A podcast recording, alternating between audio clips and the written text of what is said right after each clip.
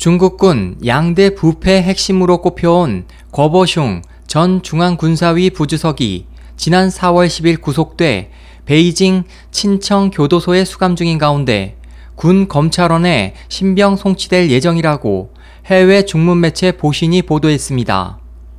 최고 지도부는 현재 거 전 부주석의 혐의인 거액의 뇌물수수 및 무기 밀매 등에 대한 조사가 끝나는 대로 결과를 발표할 예정이며 거 씨에 대한 공판은 군사 기밀을 위해 비공개로 진행될 것이라고 밝혔습니다.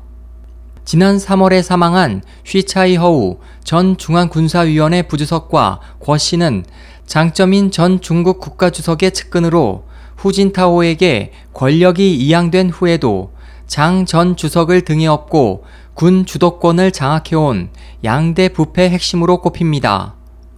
쉬 전 부주석은 지난해 유월 당적 박탈과 사법기관 송치 처분이 발표된 지난 삼월 십오일 지병인 방광암으로 사망했습니다. 에스오에이치 희망지성 국제방송 홍승일이었습니다.